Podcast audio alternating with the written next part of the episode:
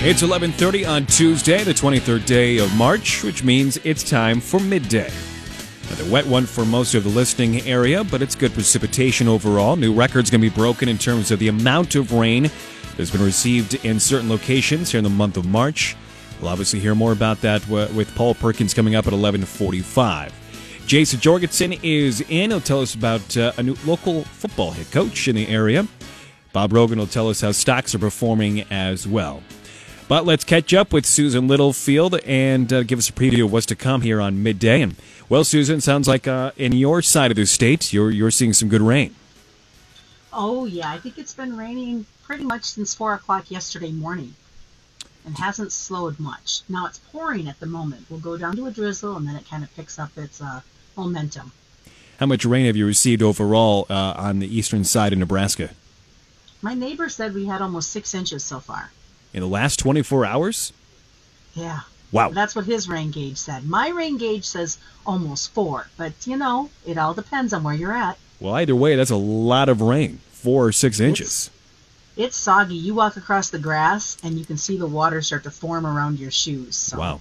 Okay. All right. All right. Well, uh, what do you have coming up for us here on this National Ag Day? Yes, it is National Ag Day, and it's been fun watching the social media posts and things that people are sharing to educate uh, folks about what happens in the world of agriculture. And we're going to continue to do that on the midday at 1219.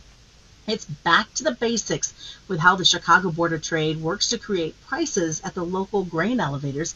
We'll hear about that from Bryce along with Jeff Peterson at Heartland Farm Partners. Then Bryce will step back in at 1245 because it is National Ag Day the Nebraska Department of Ag's director will talk about National Ag Week and some things that they are doing. You know, normally we're gathering in Kearney for, for the governor's ag conference. That, by the way, has been pushed to um, August.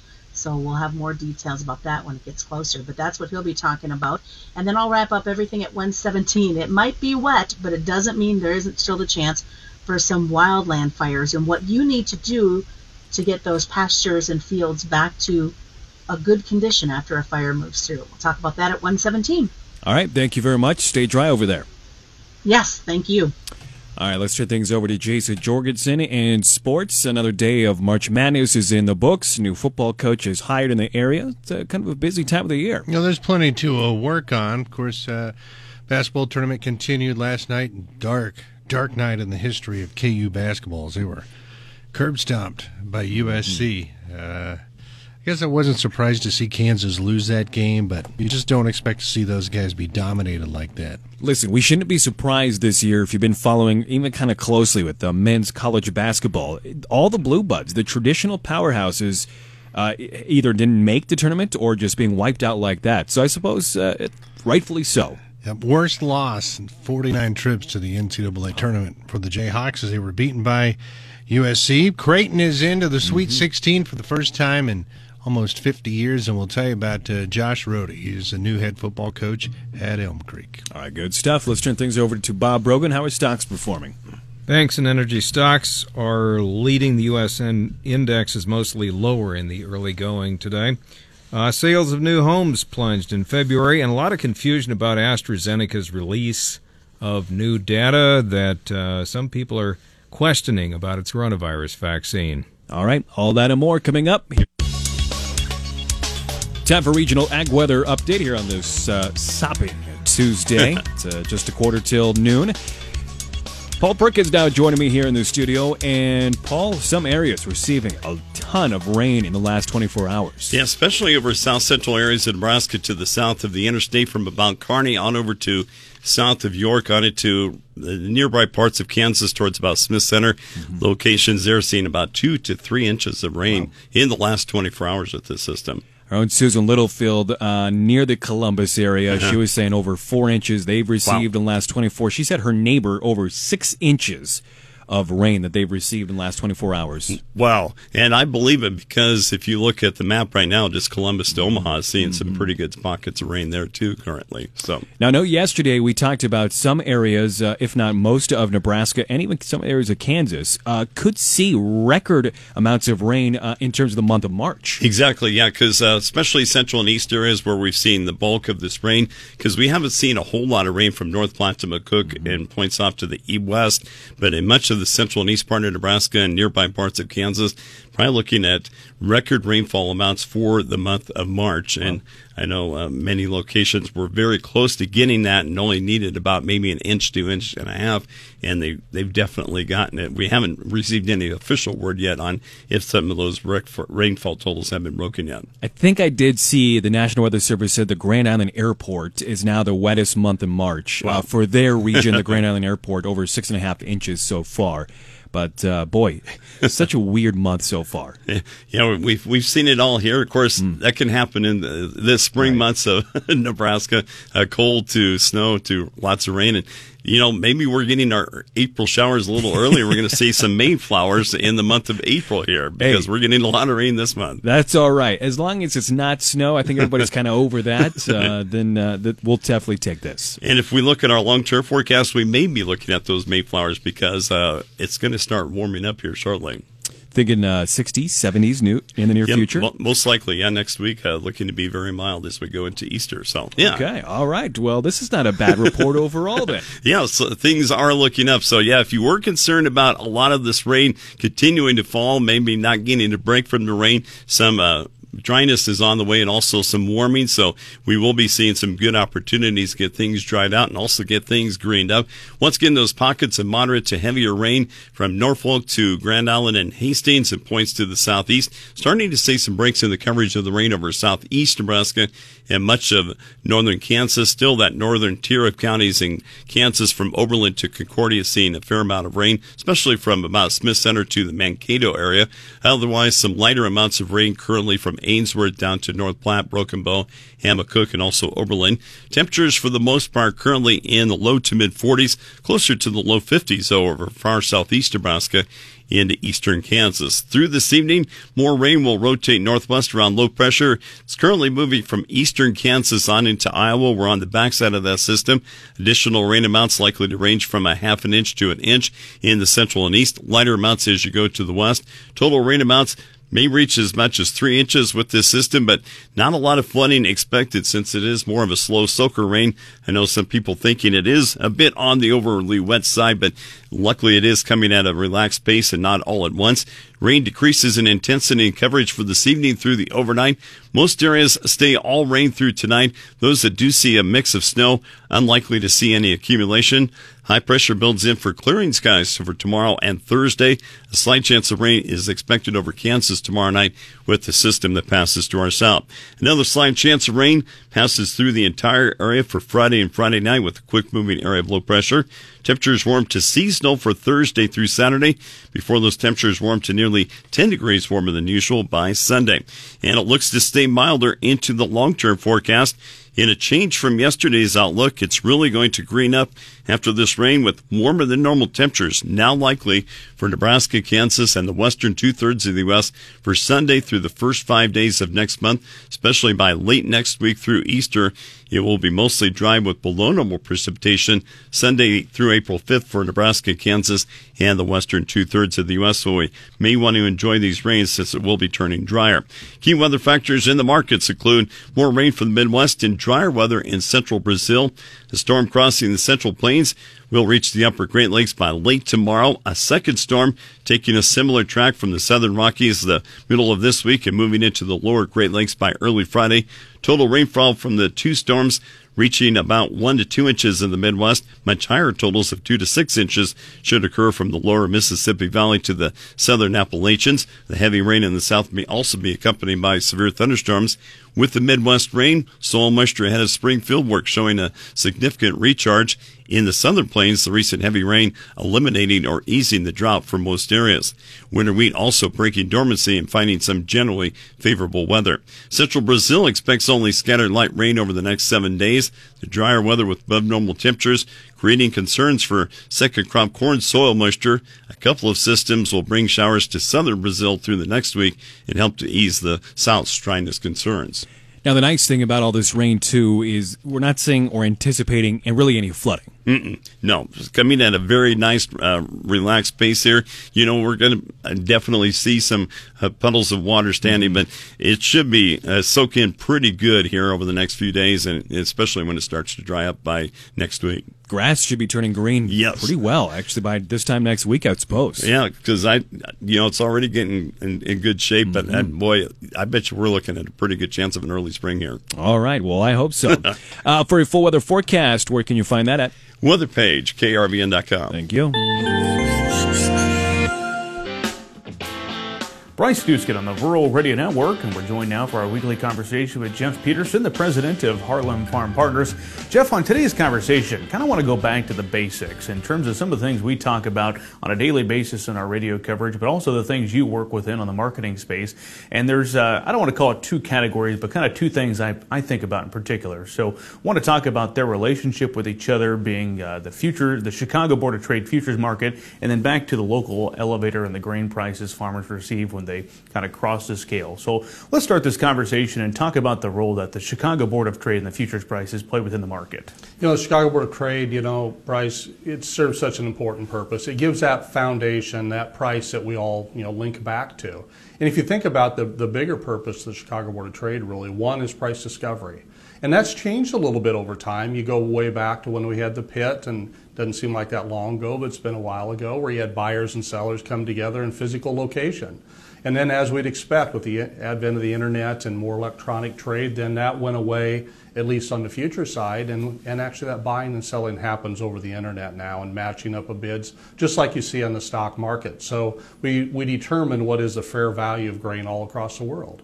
And then, in addition to that, though, we, it, the Chicago Board of Trade also serves an important person in risk transfer. And that allows people, buyers and sellers, to physically transfer that risk over to other people. So you could end up having a grain buyer who buys those bushels. He can physically go out and sell a contract on Chicago Board of Trade. And maybe you've got a speculative trader that physically wanted to physically buy bushels, so that sell was on the other side of that. So that becomes the price discovery and the risk transfer.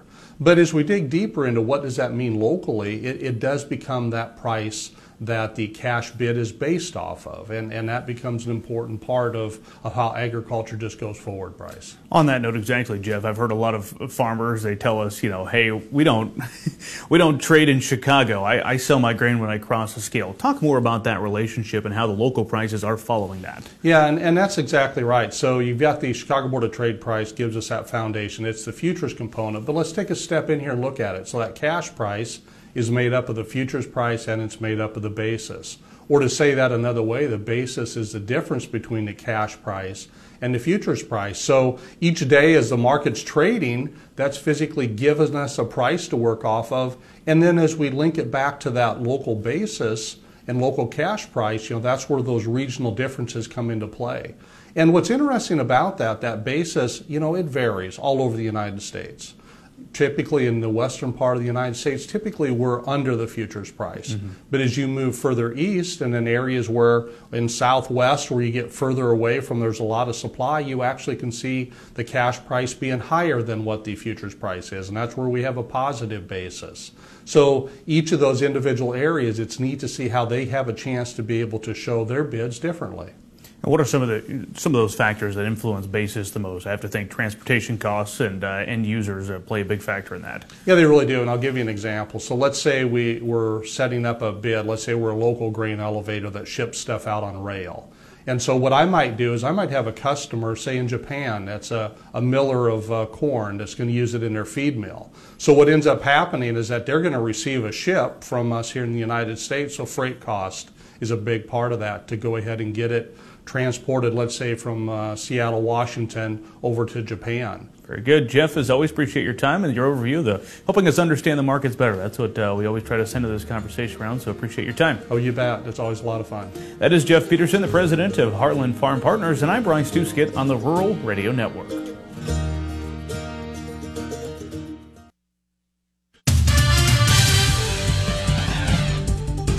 Time for midday sports. Jason Jorgensen stepping back in, and well, another day of college basketball in the books, but uh, also uh, a big news here in the area in terms of uh, of high school football as well. Yeah, there's a little bit of everything going on today. Former UNK star defensive tackle Josh Rohde is a new head football coach at Elm Creek. Of course, he replaces Jace Doolin, who's moving over to take over at Cozad. Rohde this past fall led his alma mater, SEM, to the six man football playoffs in his first year as coach. Of course, Rohde was quite the player for the Lopers, being all conference and all region for UNK. Also, some more developments at the coaching front. Grand Island Central Catholic has removed the interim tag and hired Kevin Mayfield as head coach of its girls basketball program. Of course, he was in a tough situation here, taking over late in the year, but he steadied the ship, and the Crusaders ended up going to the state tournament. I forgot about that whole uh, that whole thing that, that wasn't happened. good. So. By the way, does uh, Stacia Rice is her name, right? Did she get a job, or is she going to? Not that I've seen. Okay. And her daughter All right. ended up at Northwest. Right. Wasn't eligible to play, but she will be eligible to play next year. Okay. All right. Interesting. All We'll see how that plays out.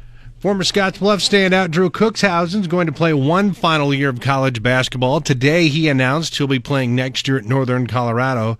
Kuxhausen already has had stops at Chadron State, Western Nebraska Community College, and McNeese State, and now he will play in Greeley. Last year, he hit 125 threes and averaged 19 points per game at McNeese.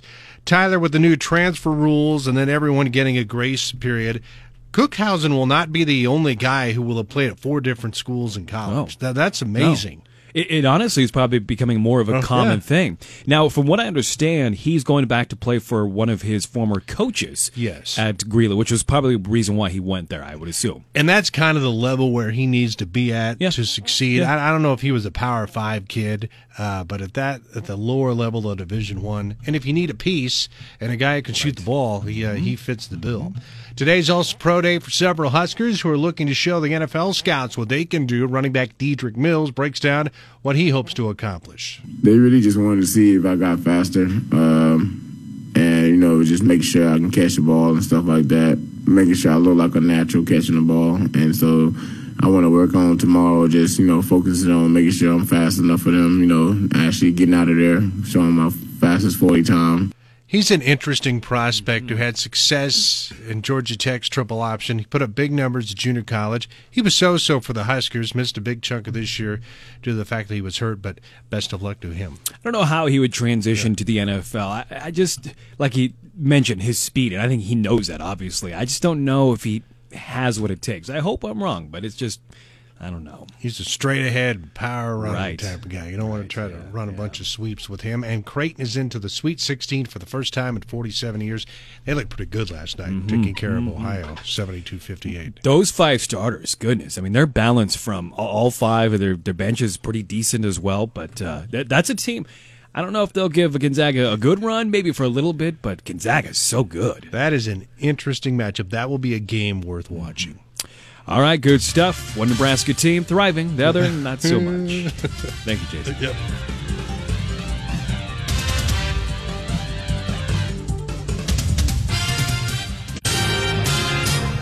Time for midday news. It means Dave Schroeder has stepped in, our wonderful news director. Yes. I give you some high praise. I appreciate no, that. it is well earned. Uh, but sad news today, continuing these fire investigations from one yesterday and then a house fire in Kearney, and we've now found out uh, some more information and the, the name of the victims, unfortunately. Absolutely. So uh, terrible news here in uh, central Nebraska. The Furnas County attorneys and uh, sheriff's offices have identified the victim in that rural eastern Furnas County fire as 18 year old Alan Jerry Weatherwax, also known as AJ. The fire was reported in a farm shop building around 10:30 yesterday, about six miles southwest of Oxford. The body was found deceased inside the building by fire and rescue personnel. The cause of the fire and cause of death remains under investigation by the Nebraska State Fire Marshal and Furnas County Attorney's offices. The Oxford Fire and Rescue, Stamford Fire, Furnas County Sheriff's Office, and Furnas County Emergency Management responded to that fire. Meanwhile, the names of three victims who died in last week's Kearney house fire have been released. Buffalo County Attorney Shawn Eatherton has identified them as 39 year old Lori Montgomery, 4 year old Austin Montgomery, and 2 year old Emma Montgomery. The cause of that fire also remains under investigation by Kearney Volunteer Fire Department, Kearney Police Department, Nebraska State Fire Marshal's Office, and the Buffalo County Attorney. As he has done for the past year since the pandemic began, Governor Pete Ricketts held a news conference yesterday to give an update on the state's response to COVID 19. Both he and State Chief Medical Officer Dr. Gary Anthone commented on how the addition of the AstraZeneca vaccine would be positive in the fight against coronavirus infections in Nebraska that the more vaccines we have, the more that we can distribute to people and get vaccines in arms. That's how we work our way through this pandemic. So the more that we, you know, when you get a vaccine, it allows your body to develop those antibodies. Those antibodies are what fight off the disease and keep you out of the hospital and, and ultimately prevent death. So the more that we can get that to folks, the, the better off we're going to be. Dr. Gary Anthone also weighed in on the AstraZeneca vaccine. All four now, if we include AstraZeneca, which will be, I think, asking the FDA in the next few weeks for an emergency use authorization, all four will show 100% effectiveness in preventing hospitalizations and deaths. Well, AstraZeneca said Monday that the vaccine was 79% effective overall at preventing symptomatic cases of COVID 19, including in older people. Also, yesterday, the uh, national uh, media outlets were reporting that some of the data that might have been used uh, to submit the reports on the vaccine may have been outdated. So it remains to be seen whether that vaccine will be approved, but it, it is showing promise.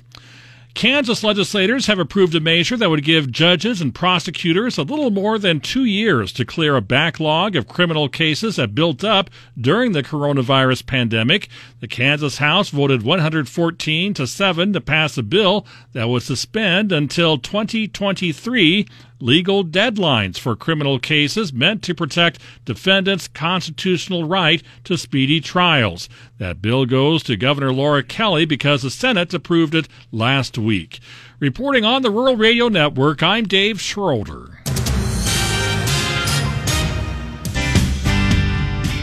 Bryce Doeschot on the Rural Radio Network, and today we are joined by the Nebraska Department of Agriculture Director Steve Wellman. Director Wellman, it is National Ag Week. Tuesday is National Ag Day. Uh, a nice time to look at uh, the agriculture industry here in Nebraska and celebrate the hard work that uh, men and women in agriculture do, right?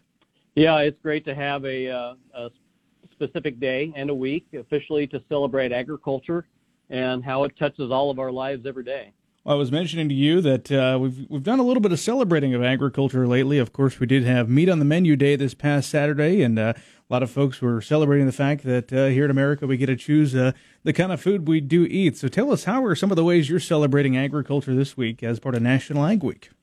Well, first of all, we, we love we love to talk about agriculture is the heart and soul of Nebraska, and our 43,000 45,700 farm and ranch families that keep our state going year after year.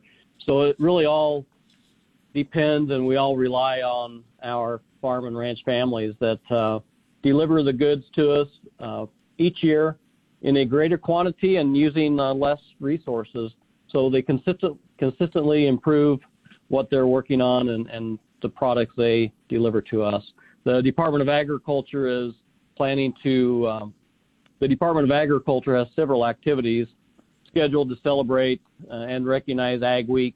Tuesday and Wednesday of this week, Governor Ricketts and I and some others will be making stops across the state to feature ag related businesses and our farmers and ranchers. The Nebraska Department of Ag Facebook page will feature trivia contests with prizes, and our Na- uh, Nebraska Agricultural Youth Council will be doing educational activities with elementary students in Lincoln. Well, it sounds like uh, once again going to be a busy week here for the staff and uh, the folks that work hard there at the Nebraska Department of Agriculture to promote the agriculture industry.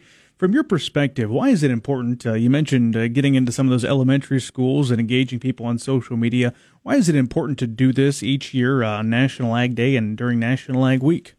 Well, Nebraska agriculture impacts everybody every day.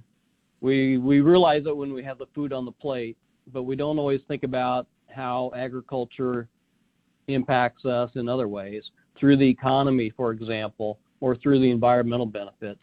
Our economy, Nebraska's agriculture, is the largest economic driver and job creator by supporting one out of four jobs and delivering over $21 billion to our gross uh, receipts each year for the state of Nebraska. And there's a strong connection between the value of agricultural production and a more robust local and state economy. When agriculture does well, our state does well. So we, we certainly want to think about the economic impacts. Uh, agriculture also has many environmental impacts. We think about biodiesel, for example. When biodiesel is compared to petroleum based diesel, biodiesel reduces greenhouse gases by 80% while emitting 47% less particulate matter. Corn based ethanol delivers environmental benefits when compared to gasoline, emitting 43% less greenhouse gases and reducing tailpipe emissions. Plus, it saves the consumers about 22 cents a gallon when they fill up their vehicles. So, agriculture definitely touches everybody's lives day to day uh, through the economy, the environment, and the food on our plates. Well, this week, and uh, as we approach the end of March here, Director Wellman, there's a lot of optimism out there in the ag industry. Prices have been increasing in the uh, row crops in particular lately, so people are getting excited about planting. Want to ask you where you see the most optimism or the best opportunity moving forward in the agriculture industry. Uh, over the past few years, I know we've talked about uh, developing livestock operations and expanding the farm in that way. Anything in particular you're excited about this year and uh, want uh, producers to know about? Well, we're certainly happy to see an increase in our market value for our grains and and uh, most of our livestock. So so that's always a good place to start is having a, an opportunity for increased revenue due to the market situation. Uh, from from livestock production in Nebraska, if we go back from 2015 and compare to where we are now or we're in 2020, we've seen good growth in cattle production in Nebraska and hog uh, feeding and production in in Nebraska also. So over one million head of, of cattle and hogs combined were added to our state in those five years from 2015 to 2020. And then we can take a look at the poultry side. Uh, Lincoln Premium Poultry, Tyson Smart Chicken, Hendrick's uh, layers. I mean, there's there's been a, big growth in, in poultry production also in Nebraska. So I think that all bodes well for our state as we continue to grow the livestock, the value added portion of, of turning our corn and soybeans into a value added uh, meat product uh, that's utilized here in Nebraska and around the world. Well, Director Wellman, looks like you've got a busy week ahead celebrating agriculture. I know on Tuesday, it looks like uh, you and the governor are going to head over to a bowl sale, uh, the Frenzen Sale. So uh, lots of things in your calendar, full day of tours on Wednesday as well. Appreciate you taking the time today to uh, talk about National Ag Week. Well, thank you, Bryce. And certainly we, we like to focus on our farms and ranches, but we also thank the businesses that support them every day to deliver a safe and sustainable supply of food, feed, and fuel. Absolutely. NDA Director Steve Wellman joining us over the phone today as we kick off National Ag Week. I'm Bryce Doeschot reporting from the Nebraska Soybean War Studio, which is brought to you in part by Nebraska soybean farmers and their checkoff.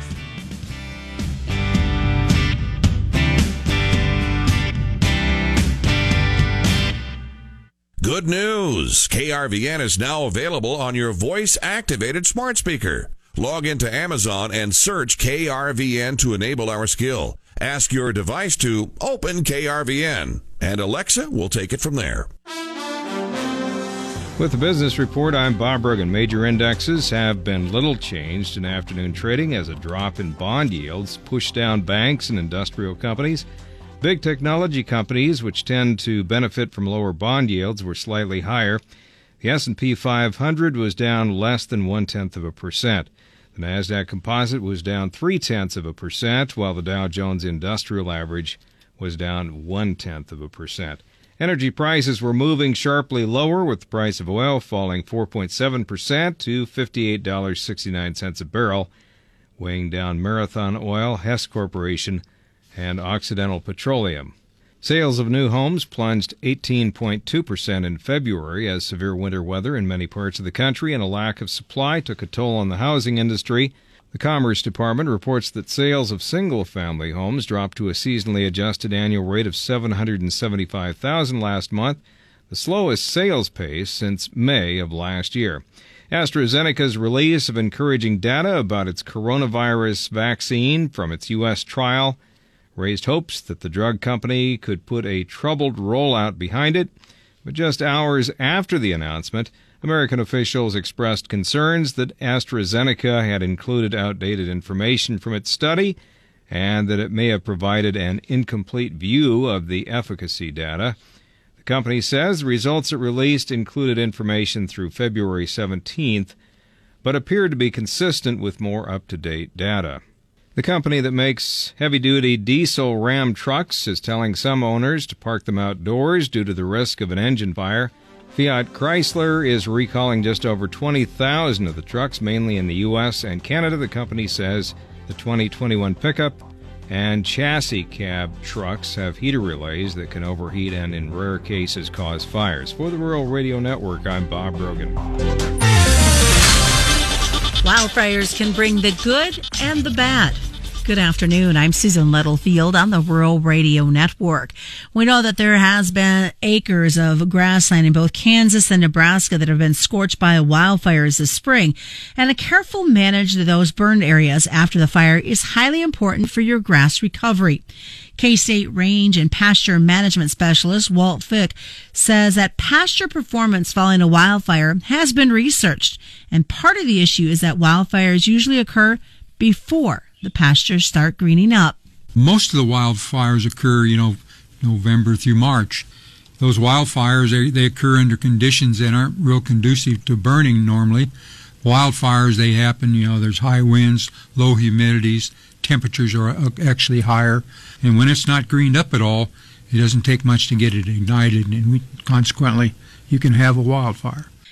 And then, depending on the that fires, the post-fire damage to grass productivity can sometimes be substantial. Uh, a lot of the data we have goes back to some March fires and fall fires. There's one case they compared with November.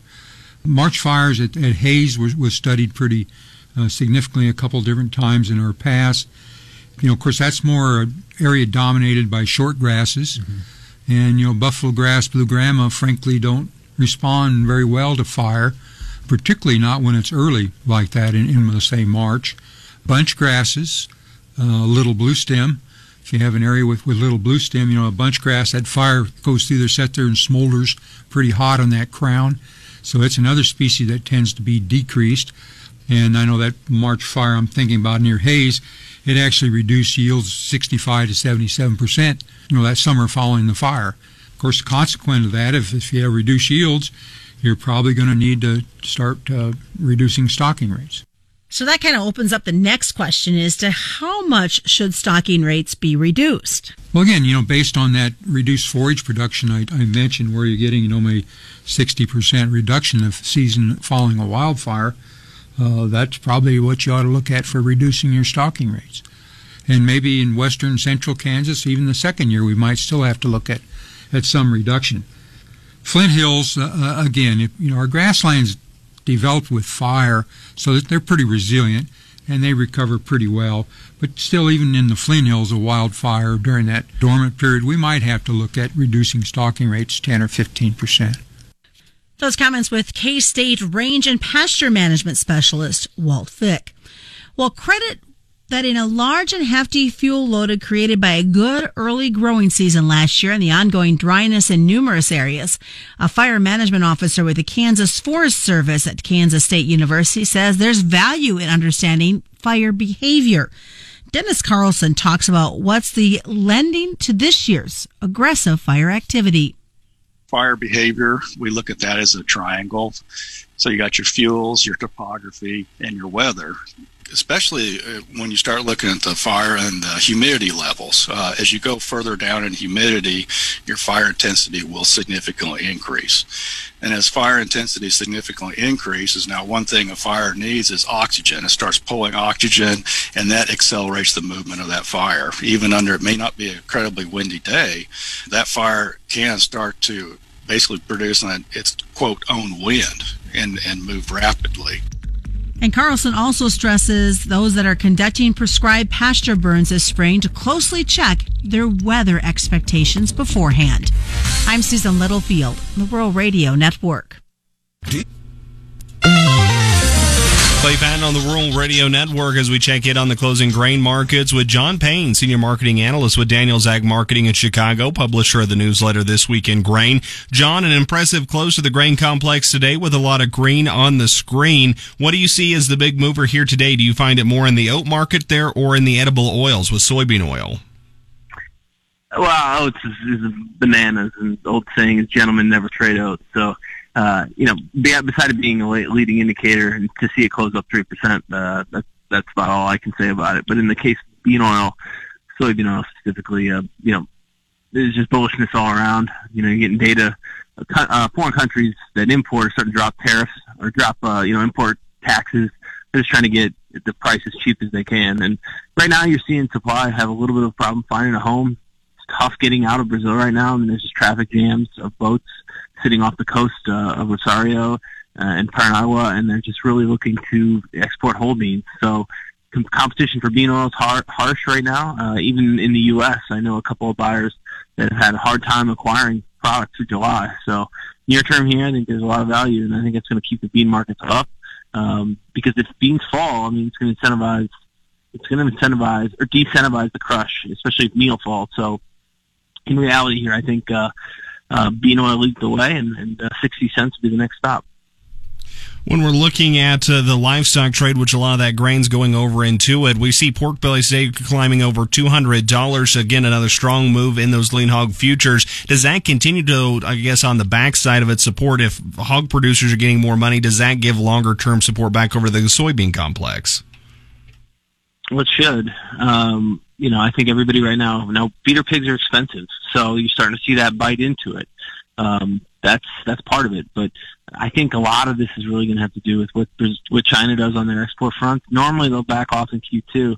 Uh, they've kind of made the indication here via price, that, seeing their price come off here, that maybe they're they've got ample supply in the near term and don't need to import as much. So um, that's that's going to drive the markets here. I look at cattle versus uh, pork specifically, and you're at record um, near record tightness between uh, the, the pork price and the beef price. So, uh, all in all, here I think you're going to see the need to feed continue to stay strong, and then the oil markets, both on bean oil and corn oil as well.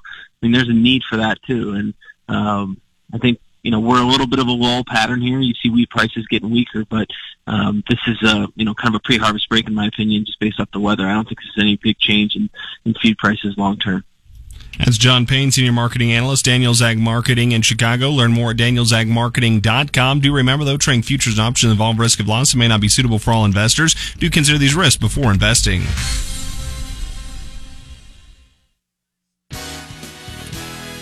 All right, thank you very much, Clay. That'll wrap up this Tuesday edition of Midday.